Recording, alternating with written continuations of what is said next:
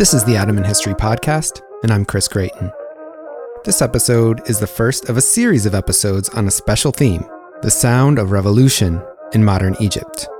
Over the course of these four installments, we'll offer a sonic history of Egypt and its political transformation. We'll listen to shellac phonographic records, city street traffic, home cassette recordings, and public protests, all the way up to 2011, when Egyptians took to Tahrir Square in Cairo and made their voices heard around the world in arguably the most spectacular revolution of the Arab Spring period.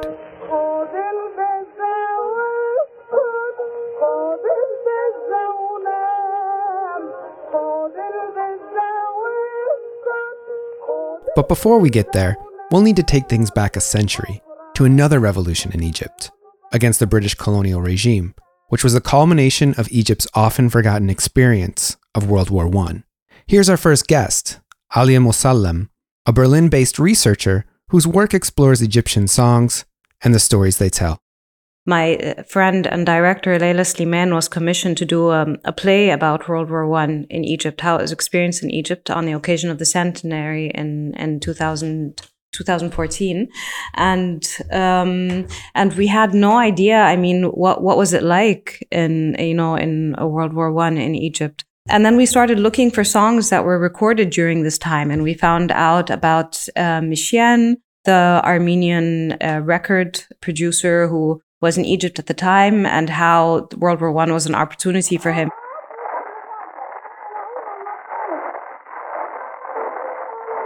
I think he did the recordings at home. It was a very sort of basic uh, operation, but because a lot of the big recorders at the time, uh, it, like Odeon, the international records, had to leave, it was an opportunity for him. And so one of the songs we listened to at the time was Naima al Masriya's uh, Ya Aziz Aini, Ana Bitya Rawah Baladi.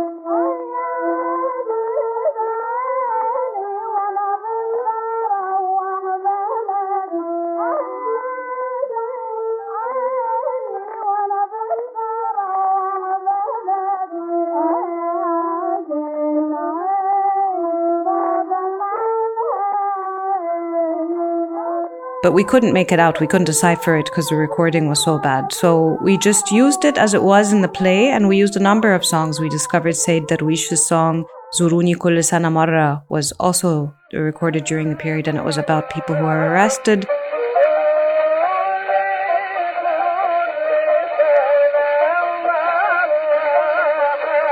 We kept it at that, but I was so haunted by this Ya Aziz Aini that I just, it took me like a year of listening to it on and off in order to be able to decipher the lyrics. And I wanted to know what exactly um, it was about.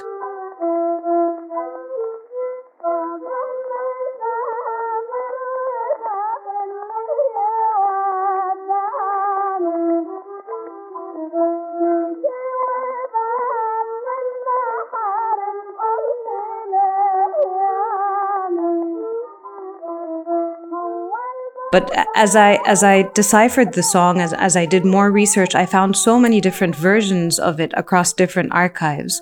So there's this one that was recorded by Naima al-Masriya between 1914 and 1917 during a time where she was singing in Asyut. Um, and Asyut is a place where a lot of people were recruited for the war. A lot of workers were recruited for the war. And there was in the Foreign Office archives a transcribed version of the song that was recorded around 1917, 1918. And I think it was documented uh, as people were being taken to the war on, on trains. This is what they sang and yet another version in a newspaper in the 30s where someone was recounting hearing troops sing it as they went to you know to receive their their clothes and to be taken to the depots where they would be transported to the war. In British lieutenants' diaries as they were overlooking workers sort of the, digging the railway tracks in Gaza uh, and in each of these cases, the refrain would be the same, but the content of the song would change and it would be talking about a particular context or moment. And this for me was amazing that you could use one song as, that the song becomes a sort of structure and it's remembered in all these different contexts and it's symbolic because it was dispersed across the archives just as these workers' experiences were dispersed across the world and across the fronts and across the archives archive of memory, a musical archive, newspaper archive, a colonial archive. Their voices were sort of stuck in these different places.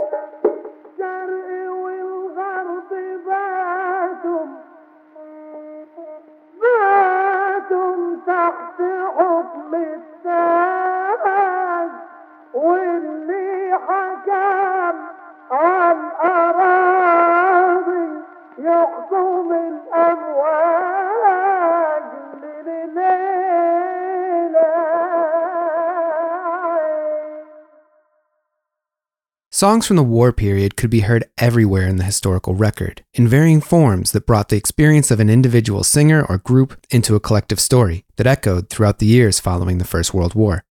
And they hinged on the experiences of a group of Egyptian workers whose voices could only really be accessed in this form. Here's Kyle Anderson, author of a recent book about the Egyptian Labor Corps and how the First World War transformed the relationship between the British Empire and Egypt. We have to attune ourselves to sound as historians when we're studying people who didn't leave behind written accounts, because a lot of times this is kind of the only way that we have to get a sense of what they thought and how they felt and how they perceived their surroundings. The Egyptian Labor Corps did not leave behind a lot of written records for us, like letters home or diaries or memoirs that become the source material for so many studies of the First World War in other contexts. Most of the actual records that we have of Egyptian Labor Corps are records of speech acts that are embedded in the writings of British observers, oftentimes transliterated in kind of random ways. I try to use these snippets of Egyptian colloquial Arabic that are preserved in British accounts to give us a sense of what the Egyptian Labor Corps did kind of when they weren't working. And so this includes chatting with each other a lot. It includes popular religious rituals like Sufi zikr or Ramadan festivals. It includes a lot of songs and theatrical productions that were being put on by the Egyptian laborers as they served abroad.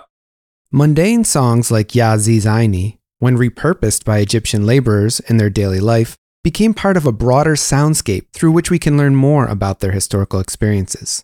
We'll return to the songs in a bit, but first, some context on how upwards of 100,000 Egyptian workers came to labor in the war effort of Great Britain, which had formerly occupied Egypt since 1882.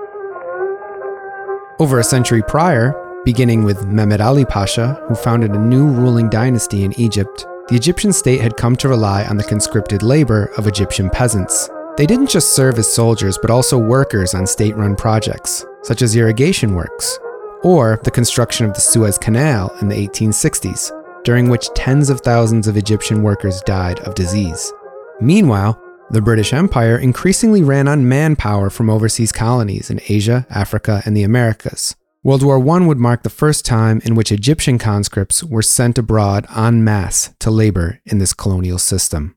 In faraway conflicts in places like India and the Americas, the British found it kind of pragmatic to recruit labor locally. But as time went on, and British ideas about race and race science developed throughout the 19th century, there started to be a whole series of kind of theories about how specific races functioned in different military capacities. Now it's specific racial ideas about who are the types of people who are fit, biologically speaking, to do work in tropical zones. And even in Egypt, also, I think there is uh, a sense of this racialized associations of military labor when the British import during the Mahdi Wars of the 1880s and the 1890s, they begin to import a number of indigenous Canadians, First Nations peoples, who are seen as being especially adept at navigating ships upstream when river when they're going against the streams of rivers.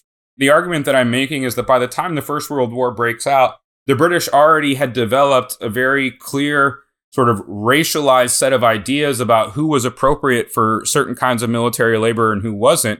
When they are drawn into the Egyptian labor corps, what's really going on is that Egyptians are starting to be conceived of in similar terms to Indians, Black Africans in the Caribbean, and others that the British have used in these various campaigns. And so we start to see the displacement of that former racialization of Egyptians as Muslims with a new sense of Egyptians as people of color appropriate for military labor.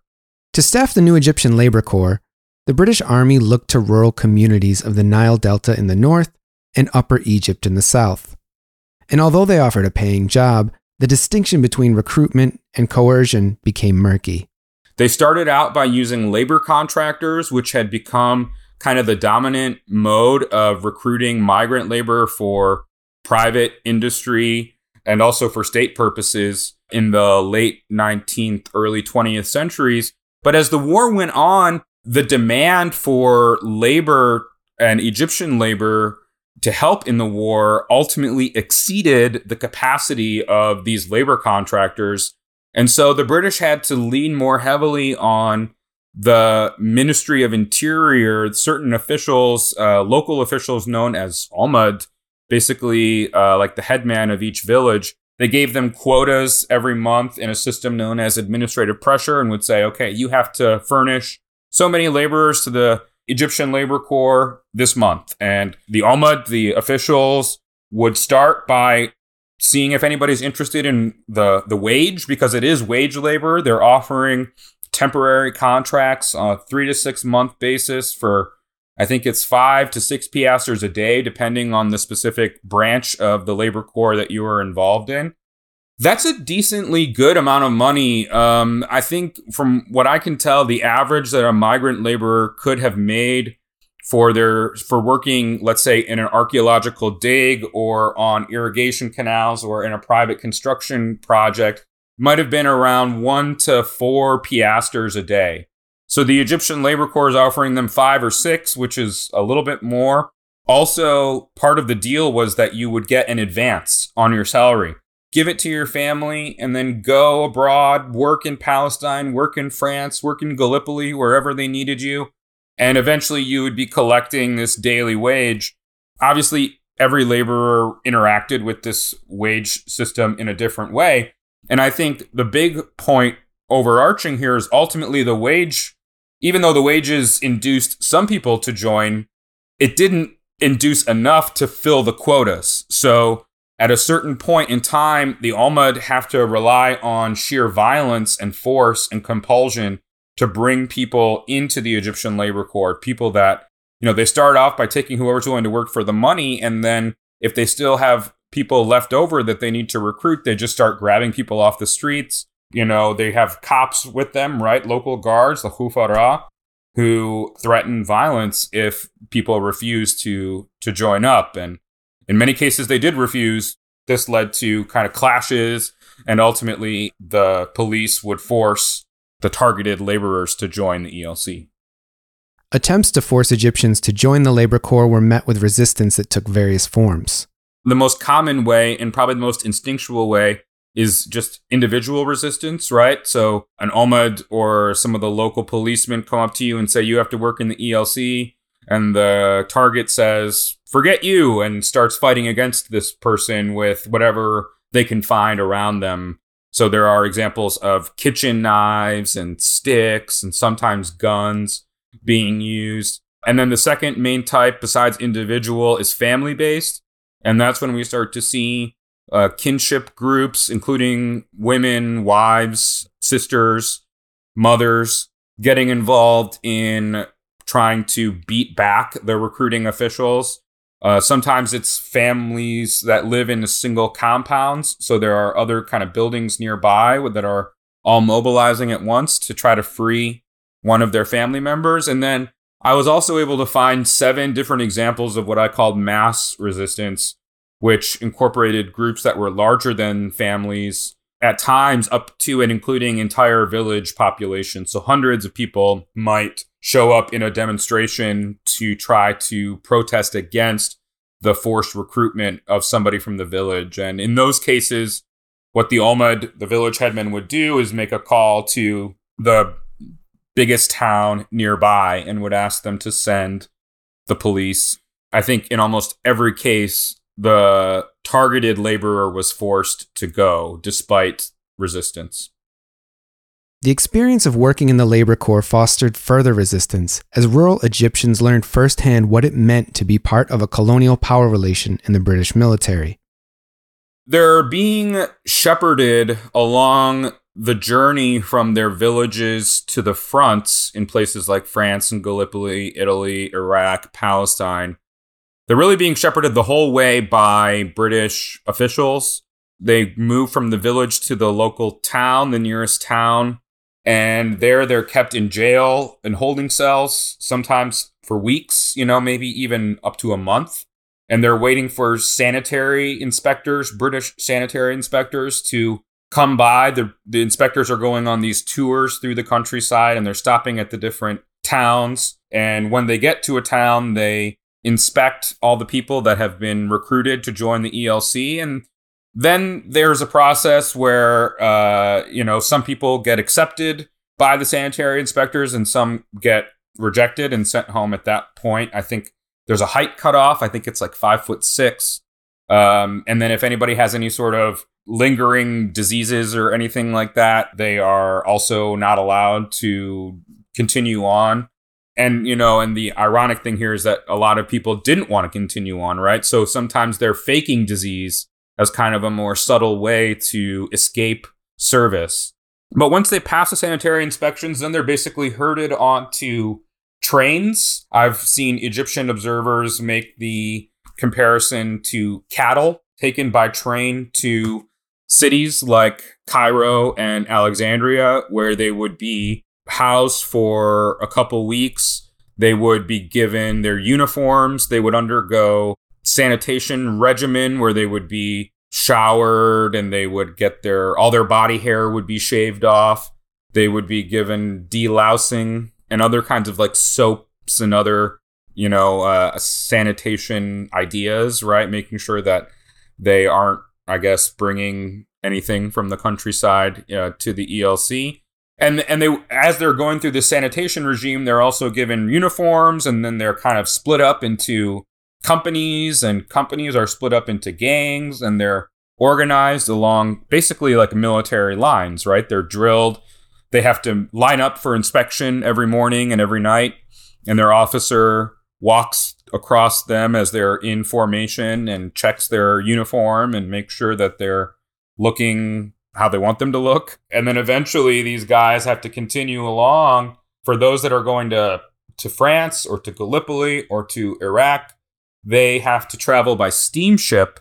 And for those who are going up to Palestine, which is where the majority of the ELC ended up serving, they travel by railroad once the railroad is constructed by 1917. They're all traveling by railroad to get up to Palestine. So it's a long journey, and they are being um, transformed in a sense from uh, from villagers into military laborers along this journey and by the time that they get to the final destination that's when they're really exposed to military discipline for example if somebody deserts or if somebody steals rations they can be subjected to a field general court martial and they were you know forced to work they were they were oftentimes flogged by british officers if they did not work in a in the fashion that the officers wanted them to in some cases egyptians who protested while they were working abroad were actually sentenced to execution by firing squad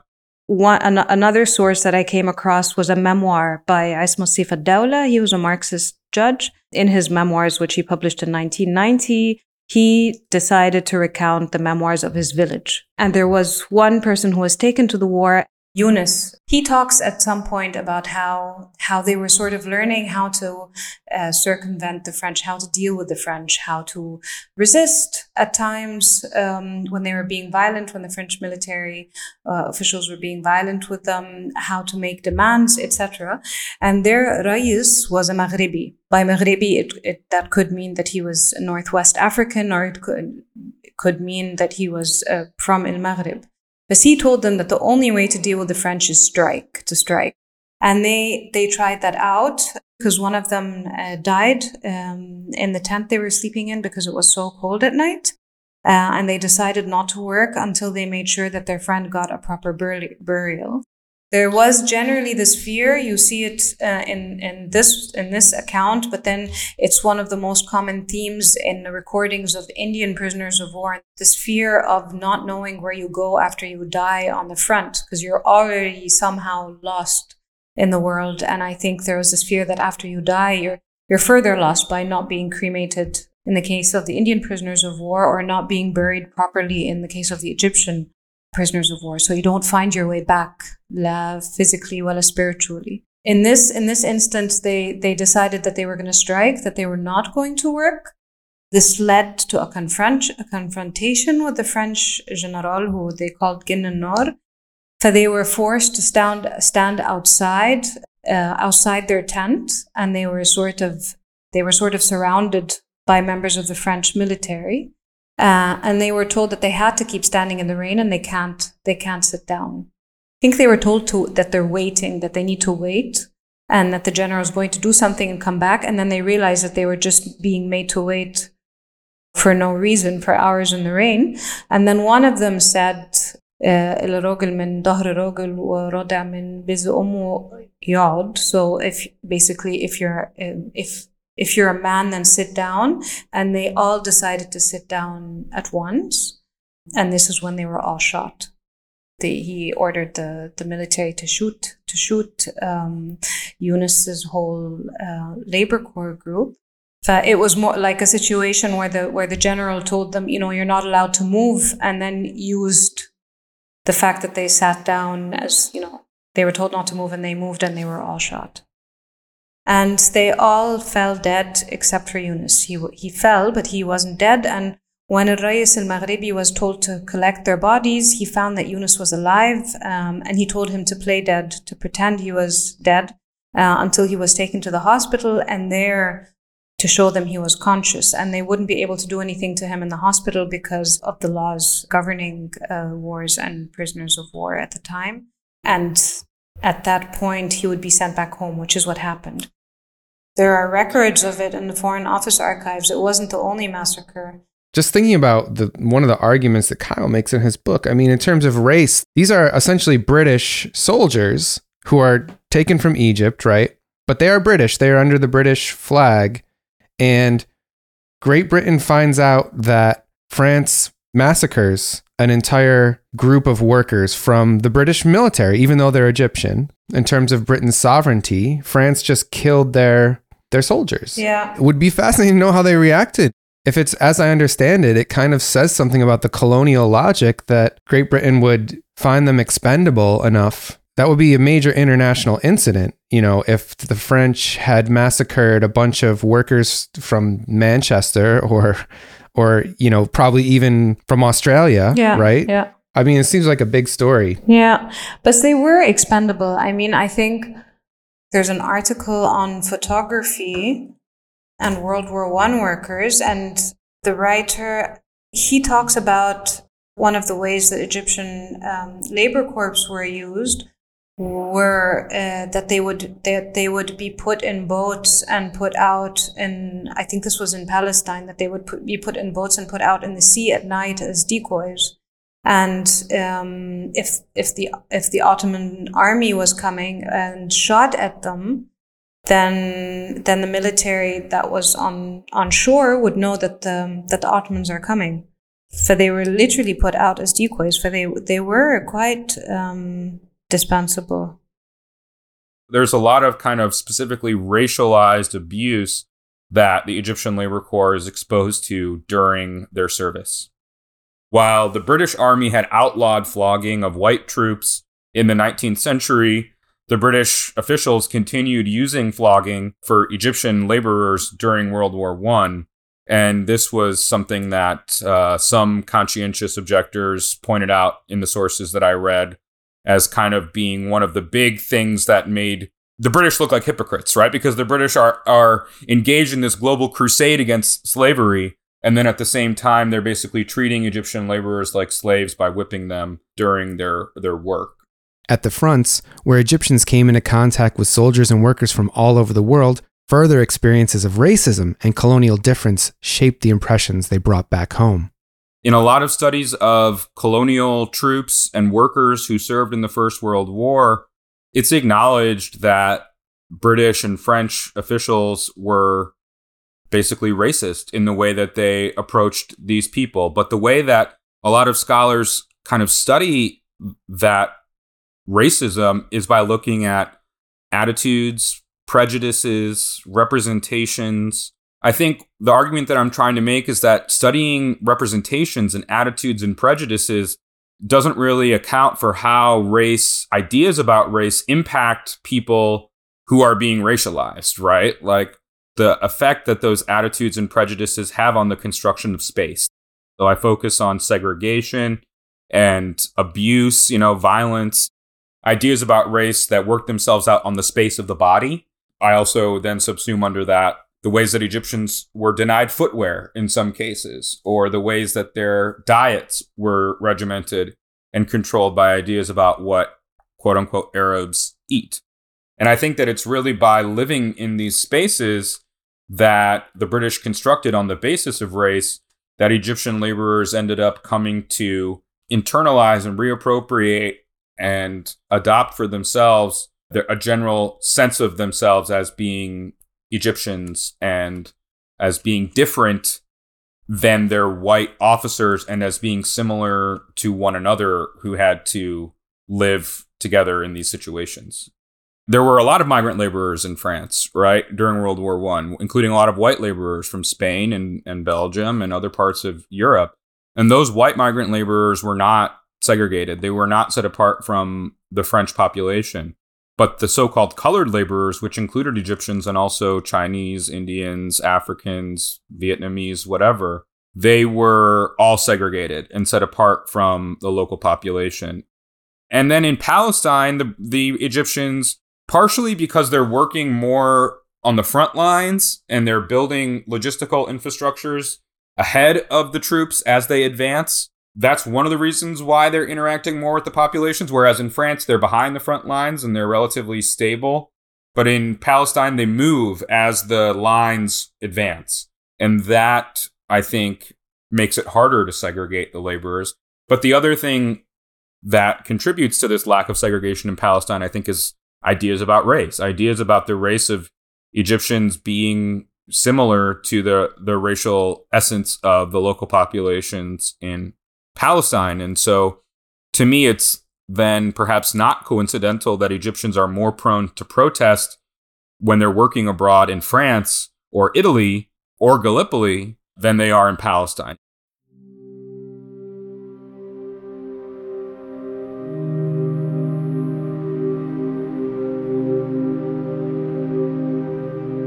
The First World War was the deadliest conflict in recorded memory. Some 10 million military personnel died in combat or perished from wounds and diseases. The war resulted in mass displacement. Many Egyptian workers never made it back home. I think it's really important for us to realize how horrific wars are. I tried to work with um, with the British Commonwealth Graves Commission or the Commission for Commonwealth Graves. I didn't have the stomach to do it for too long between you and me. They have a big problem uh, with with a lack of number of um, of the Egyptian labor corps that they don't have proper numbers and in finding in just finding the numbers of people who were killed in these wars you're again reinstating the might of the army because you know the army was this many people strong uh, and you're honoring which should happen of course people who died but people who died serving not people who were lost by this senseless war or these series of battles that were that they had to fight whether or not they liked it. That there there is something about just just insisting on gathering numbers that validates the wars you know that validates and re-justifies the wars in a way as opposed to, I feel, trying to find the stories that have people's voices, that have things like this, this, like this power, this fear um, this terror of dying and not being buried the way you're supposed to. So there's an archive in Berlin. It's in um, it's in the Humboldt Forum at the moment, but it's under Humboldt University, and it's called the Laut Archive, which is the sound archive or the voice archive.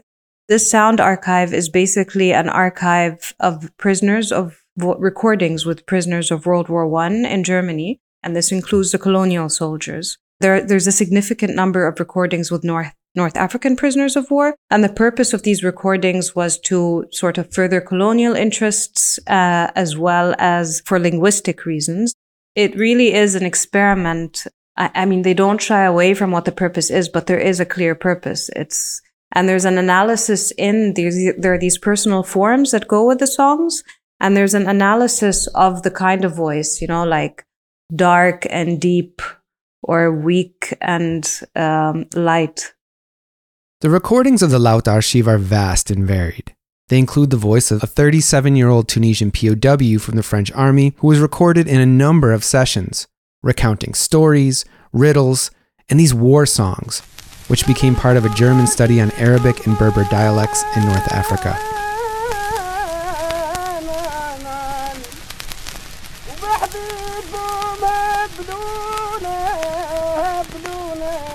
So, what they would do is they would ask the prisoners to stand in front of a gramophone and sing a song or tell a folk story without disclosing any information, any information about themselves, about, about the prisoner of war camp that they were in.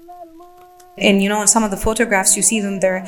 You you have Wilhelm Doegen and, and the other linguists with their hands on their heads, pushing their pushing their faces deeper into the funnel so that they so that they spoke or sang or told a story into it.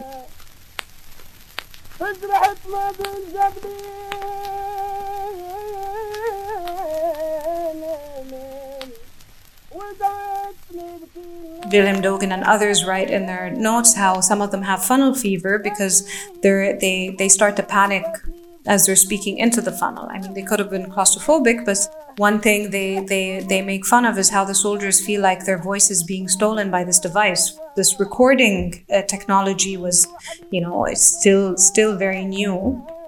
And so this idea of having your voice recorded and played back at you was something very scary for them. But Britta describes how in these situations, many workers uh, and soldiers used this moment as an opportunity to tell their story. Like Sadiq bin Rashid's, he, he talks about where, where he was taken and how, but uh, he makes it sound like, um, like a love poem. In the Indian recordings that Britta works with, um, some of them tell, you know, very elaborate ghost stories, and she feels like it was a way to warn um, these linguists that they're going to be haunted. And so they sing these songs, but they're stories. I mean, they're stories about where they were captured, they're stories about where they are, they're stories about what they fear. This was a moment where they could, that where their voices could be captured. They didn't know who would hear it. And here you are listening to it a hundred years later, and they're trying to give clues about who they are or where they are or how they got there. As you noted, a song can be old, but each iteration of it is like alive. It's like the storytellers of old who had these old stories as frames, but then would change the story to reflect the situation and the audience. And uh... yeah, so they were like capturing something that in many ways was probably like of the moment, right? Even though they were soliciting quote unquote folk songs. Yeah. It's also about how songs are a very intimate language. It's like a coded language like one of the songs that I'm working with now comes from Morocco and it's it's very much like Ya Aziz Aini. It's a ta'dida, it's the kind of song you sing when someone dies, like a lament. It's a lament. And the man sings his own name into it. Uh, you know, like this person is lost, this person is gone. Britta Lange uses a, a metaphor. Yes. She calls them messages in bottles.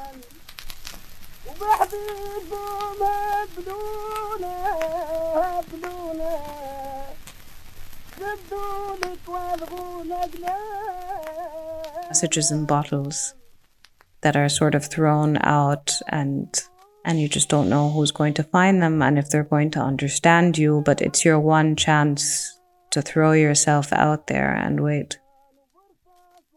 While prisoners of war left behind songs as messages in bottles, Egyptian workers who returned home also brought with them songs that would become anthems of a revolution. After the war, at the League of Nations, the future of territories belonging to the defeated Austro Hungarian and Ottoman empires was up for debate. Nominally, Egypt was still, in some sense, part of the Ottoman Empire, but Britain was the de facto imperial power. In Egypt, an independence movement coalesced around the wartime experience. There was widespread unrest throughout Egypt early as 1918 in response to Egyptian Labor Corps recruitment. A movement starts like more retaliation starts by Egyptian peasants who were being taken as workers to the war. They start to resist being taken. They start to set the police stations where they're being kept alight.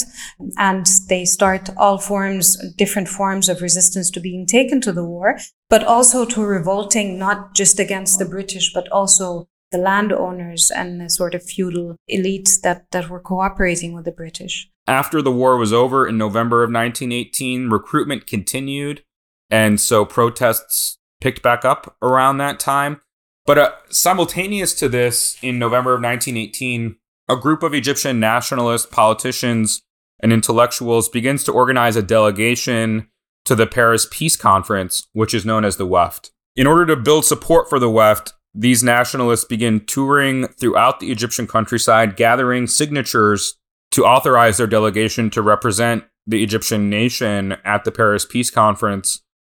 And this process puts them into confrontation with the British uh, authorities in Egypt. And eventually, in March of 1919, the British authorities arrest Saad Zaghloul, who is the leader of this effort, the leader of the Wafd, and four of his colleagues and he's they send them to Malta uh, to prison in Malta, and this sparks a series of protests that are activated by the Wafd's networks. You can think about their arrest and exile of Saad Zaghloul as like the straw that broke the camel's back, or like the spark that lit the powder keg that had already been prepared by World War One and all of the other difficult exploitative aspects of the British occupation these protests begin spreading uh, across the countryside. And one of the big things that they do is they sabotage railways, telephones, and telegraph lines. And I think that this is in some ways related to the Egyptian Labor Corps, because as I mentioned before, it was really the railroads that were how these Egyptian laborers were transported out of the countryside. And also, the railroads were how um, cattle and food stuffs were being also exported out of the countryside to fuel the British war machine as it was fighting in World War One. And so I think the the particular form that these protests took in attacking the railway infrastructures, I think that's related to World War One and the the way that those uh, that policies like the ELC were these extractive policies were happening during the war. What's so significant about the strikes is that like Yunus says and like Ismet Saif says that these were these were peasants. They didn't work in factories. They didn't that these resistant techniques also they were relatively new to them.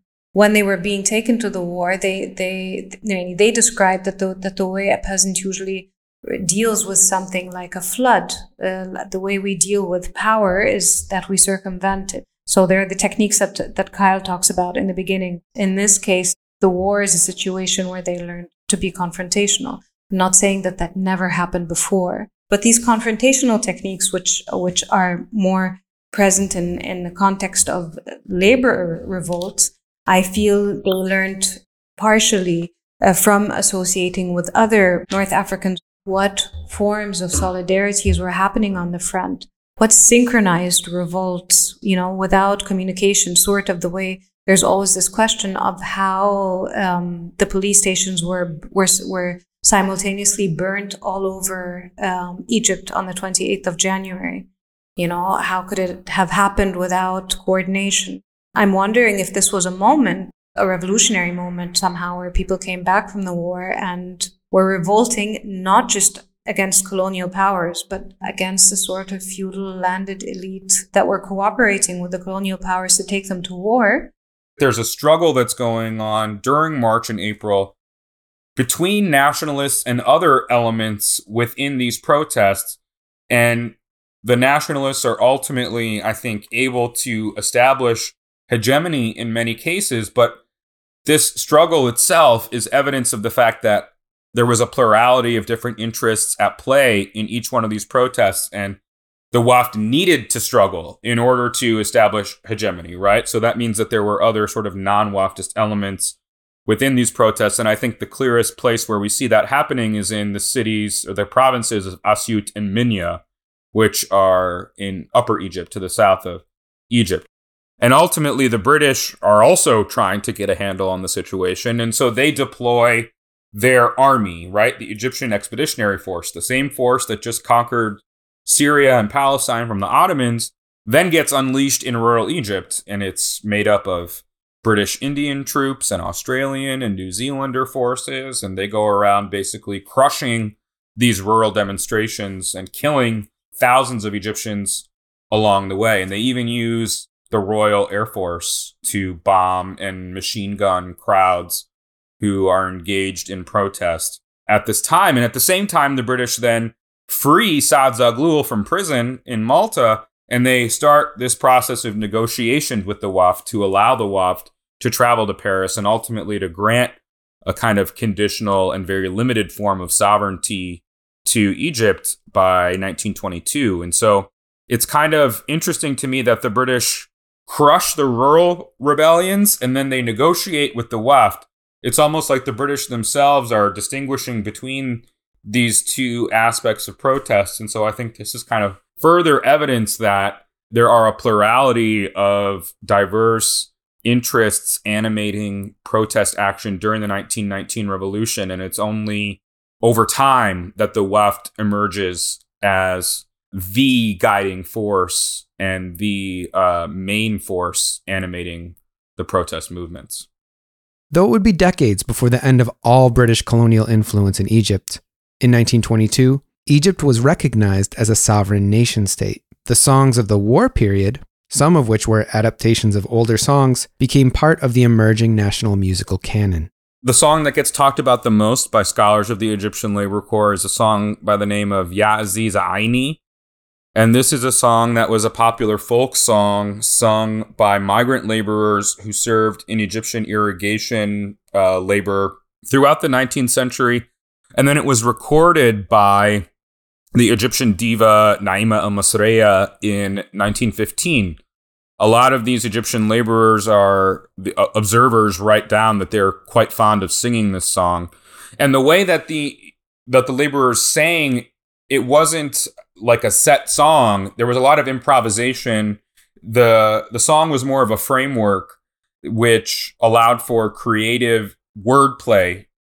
And so, one of the interesting things about Ya Aziz Aini is that it shows up later on after the war in uh, protests that are happening against the British presence in Egypt, right? Because after the war, the 1919 revolution breaks out. And one of the things the British report right before the 1919 revolution is this version of Ya Aziz Aini that was circulating around in Alexandria and Cairo, which criticized the British heavily for taking Egyptian labor corps laborers away from their families. So the version by Naima El Masriya which is just a general song about longing for your homeland, ends up becoming transformed into this kind of nationalist, anti British anthem. A version of the song may have traveled back with an Egyptian laborer who served abroad, and that this version then kind of took root inside of Egypt itself and spread anti British themes and a critique of British policy uh, towards the Egyptian Labor Corps in particular uh, within this song.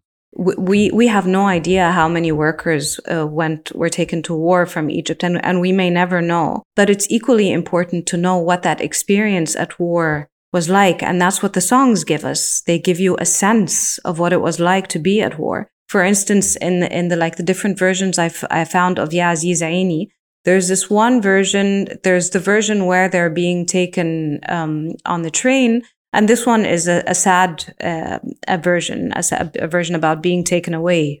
And there's a version that was overheard in the 30s, and this one has this uh, phrase يلي رماك الهوا حود على الكومبو حيقلعوك الهلاهيل ويلبسوك البلطو. So يلي رماك الهوا, الهوا is desire. Um, so you've been caught by desire, turns or sphere to the combo, you know, the British depots.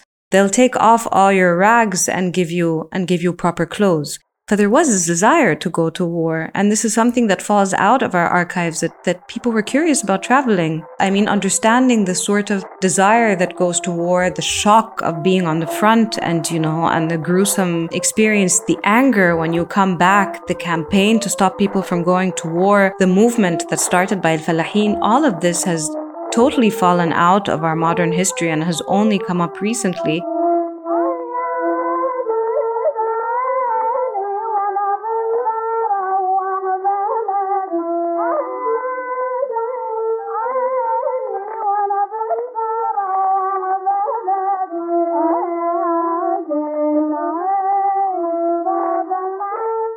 Was working on Naima's Naima al song, which is a recorded song, it was recorded on an LP between 19 on a record between 1914 and 1918.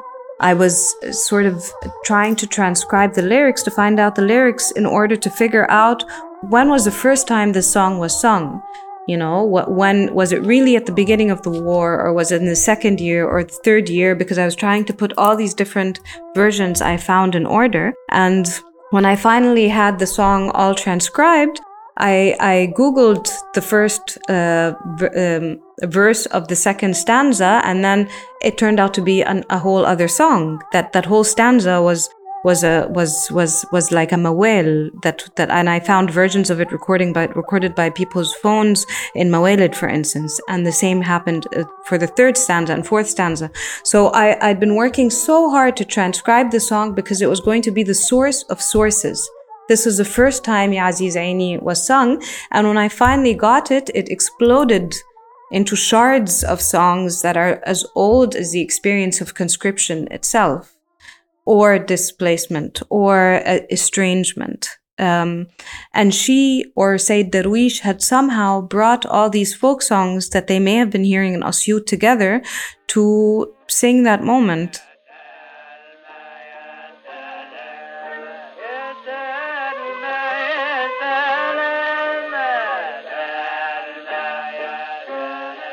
The most famous song to come out of the war period was a song called Salma Ya Salama, recorded by the Egyptian composer Sayyid Darwish. Many decades later, it would become an international sensation in the form of an adaptation by the Italian French singer Dalida, who was born in Egypt.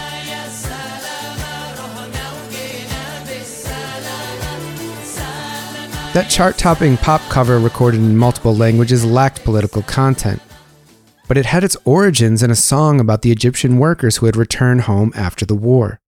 Sayyid Darwish is kind of one of the most famous figures of, of Egyptian modern music, and Salma Ya Salama, written about Egyptian labor corps workers, is one of his most famous songs. So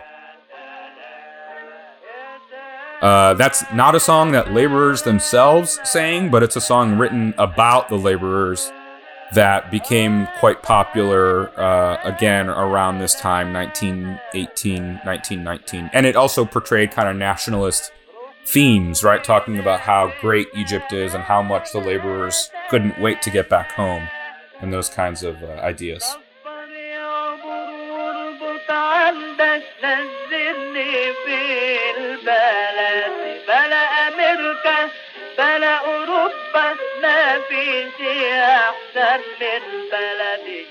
And it kind of cuts against one of the dominant interpretations of the Egyptian labor corps that was circulating around Egypt at the time, which really played up the forced and coercive aspects. It empowers, I think, the laborers themselves. It makes them seem like they have more agency. It adds a little bit of a nuance and complexity to the way that we think about the ELC, but ultimately it is it is still kind of nationalist so long as we keep in mind that nationalism was plural and contained a lot of different substrands within it at this time.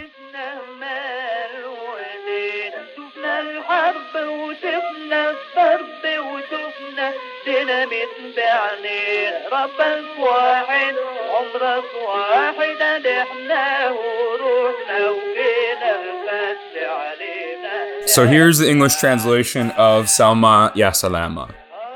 Safe and sound, oh, safe and sound, sound your horn, steamer, and drop anchor. I'll disembark right here. Never mind America or Europe, nothing is better than my country. The ship bringing us home is so much sweeter than the one that took us away. Captain, I say, safe and sound, oh, safe and sound. At least we have something to show for it all. We saved up our pay and are coming home. We've seen the guns and we've seen war and we've seen dynamite with our eyes. There's only one Lord and we only live once. We met we went and we made it back and we're no worse off.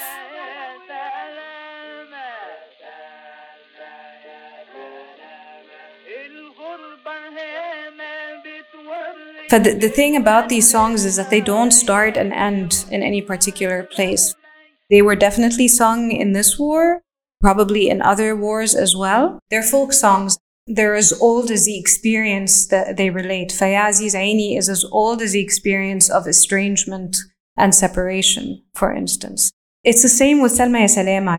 The oldest version I came across was one that was sung by uh, prostitutes in the late 19th, early 20th century as uh, when they used to be taken to the health offices to, to be checked.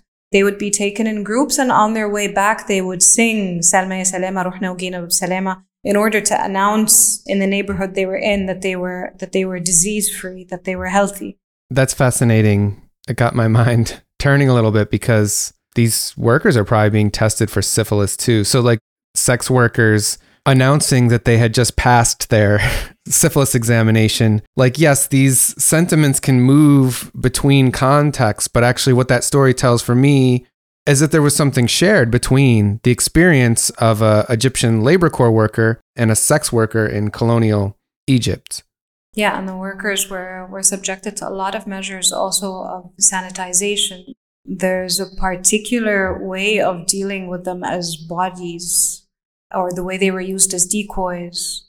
There was they were always they were always just bodies, and it's the same in um, it's the same in the in the Laut archive also. There's one uh, folk story by this um, Moroccan worker called Allel, um, who came from a village called Bin Jrir, and he uh, tells the story of a wolf and a donkey. Would you like to hear it? Sure. It's a story of a wolf and a donkey, and basically they're a group of workers and they have a donkey, and the group of workers are very hungry. They ask the donkey if he could help them get food. So the donkey goes and he gets food for the workers. And on his way back, this wolf appears, and the wolf is an old wolf, and the wolf is um, talks to the donkey about how it's very old and needs help, and can the donkey help him? And the donkey says, "Of course. Why don't you?" He says he's too tired to walk, basically. So the donkey says, "Of course. Why don't you ride on my back, and I'll take you home."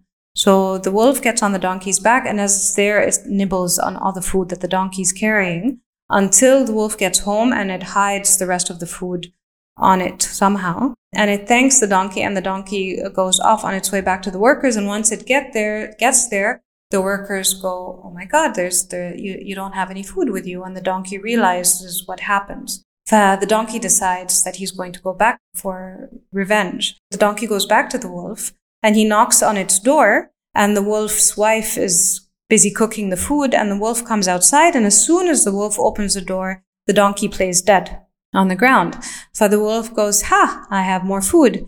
And he thinks of how he can pull in the donkey to put it in the stew that the wolf's wife is making. And so he ties a rope to his stomach and ties it to the donkey and starts to pull the donkey. At this point, the donkey gets up and runs with the wolf and drags him to where the workers are. And they skin the workers and the donkey skin the wolf together. They don't say whether or not they eat it, but when I was listening to this, the first thing that I thought of was Khalifa al-Maghribi telling Yunus to play dead. And this, you know, tactic of pretending to be at your weakest in order to outsmart the wolf. When I um, uh, played the, sto- this, the story to my friends, uh, Sumaya Ait Ahmed and Nader Bahmoush, who, who are part of this initiative documenting Amazigh, uh, stories and poems and songs, they said that this story is usually told with a donkey and a goat as opposed to a donkey and, and workers. And I felt like, in some way, the story is about extraction or extractionist manipulative policies, you know. This wolf on the donkey's back eating its food is sort of just like the German linguists extracting language out of these workers. And the skinning is just this promise of revenge. You could, of course, argue that we're reading too much into the story and that it's just a folk story about a donkey and a wolf, and that they wrote themselves into the story somehow by having workers there instead of a goat. I think that's a reasonable interpretation. if they inserted themselves into the story yeah. and what they meant by it is a, you know, yeah. is open to interpretation, yeah. right? Why not? Yeah.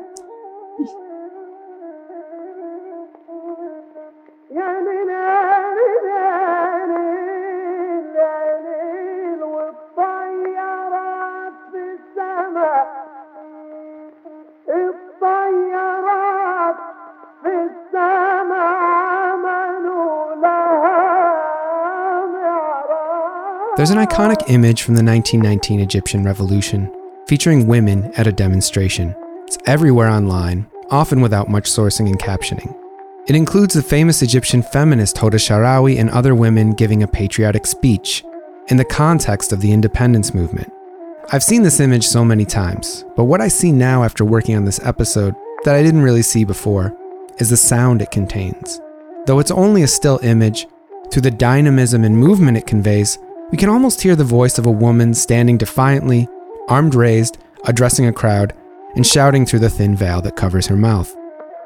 The photograph captured an important moment when the voices of women, much like the voices of ordinary laborers who served during the war, filled the streets of Egyptian cities demanding political change. Those voices of the World War I period have echoed throughout Egyptian history ever since. In our next installment of this special series on the sound of revolution in modern Egypt, we'll delve into another layer of that history, exploring the street sounds of Egyptian cities like Alexandria and Cairo during the interwar period.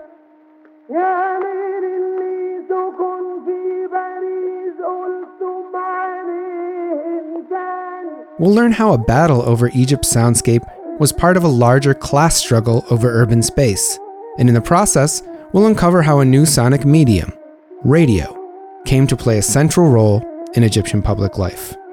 Join us.